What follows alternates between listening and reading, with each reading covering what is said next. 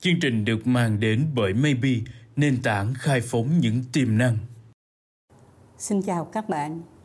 Đây là 5 phút chuyện thị trường và tôi là nhà báo Kim Hạnh.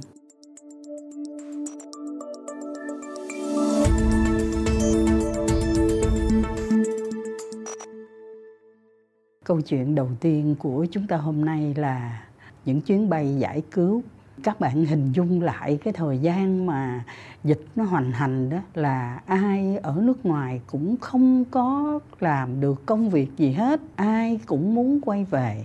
Trong một cái tình hình như vậy là viên chức ai cũng cảm thấy hết sức là xót xa và chia sẻ với lại đồng bào của mình ở các nước.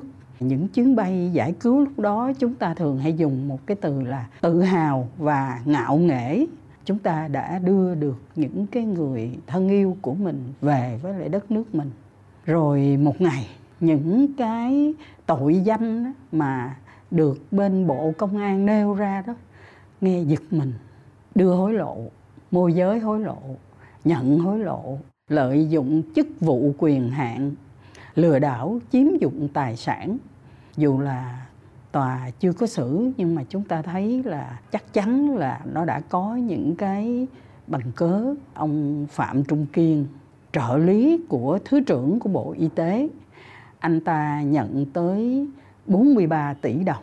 Nghe nói là mỗi một chuyến bay như vậy ít nhất là 10.000 đô một cái người nhận được một cái khoản tiền thứ hai lại là một người trước đó nói về cái nhiệm vụ của những người cán bộ ngoại giao mà giúp cho người dân của mình trong cái cơn hoạn nạn đó. Nói thật là tích cực, thật là xúc động. Đó là ông Việt Thái, cựu đại sứ của Việt Nam ở Malaysia. Số tiền cho tới hôm nay Bộ Công an đưa ra là ông này đã nhận cái hối lộ tới 43 tỷ đồng.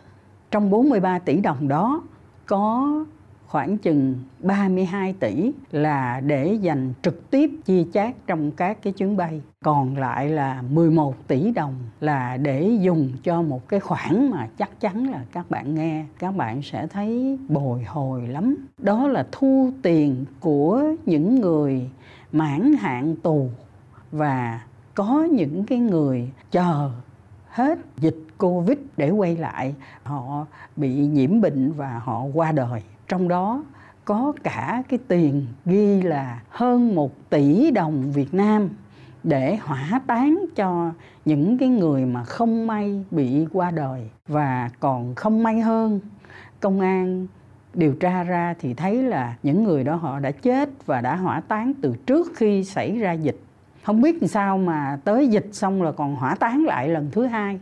Các nhà báo á, phải chép miệng thở dài mà nói một câu như thế này. Ông ta ăn cả của những người xa cơ thất thế nhất.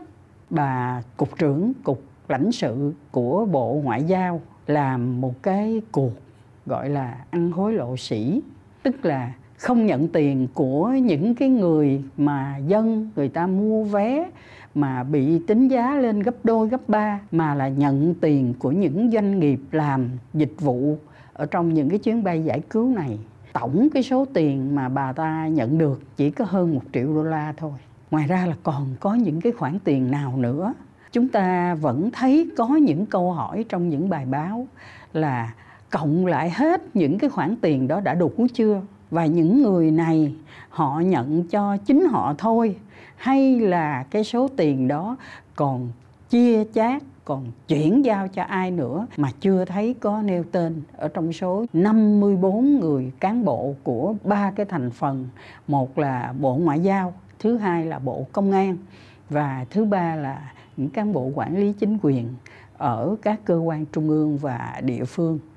Có một câu nhận xét của người đại diện của Bộ Công an là đây là một cái cuộc phối hợp trên một cái mạng lưới rất là rộng, từ trung ương đến địa phương, ở tất cả các cấp và ở những cái bộ mà lâu nay chúng ta nghĩ là họ phải thực hiện nhiệm vụ của họ một cách nghiêm nhặt nhất. Ai là người Việt Nam? Nghe cũng thấy đắng cay.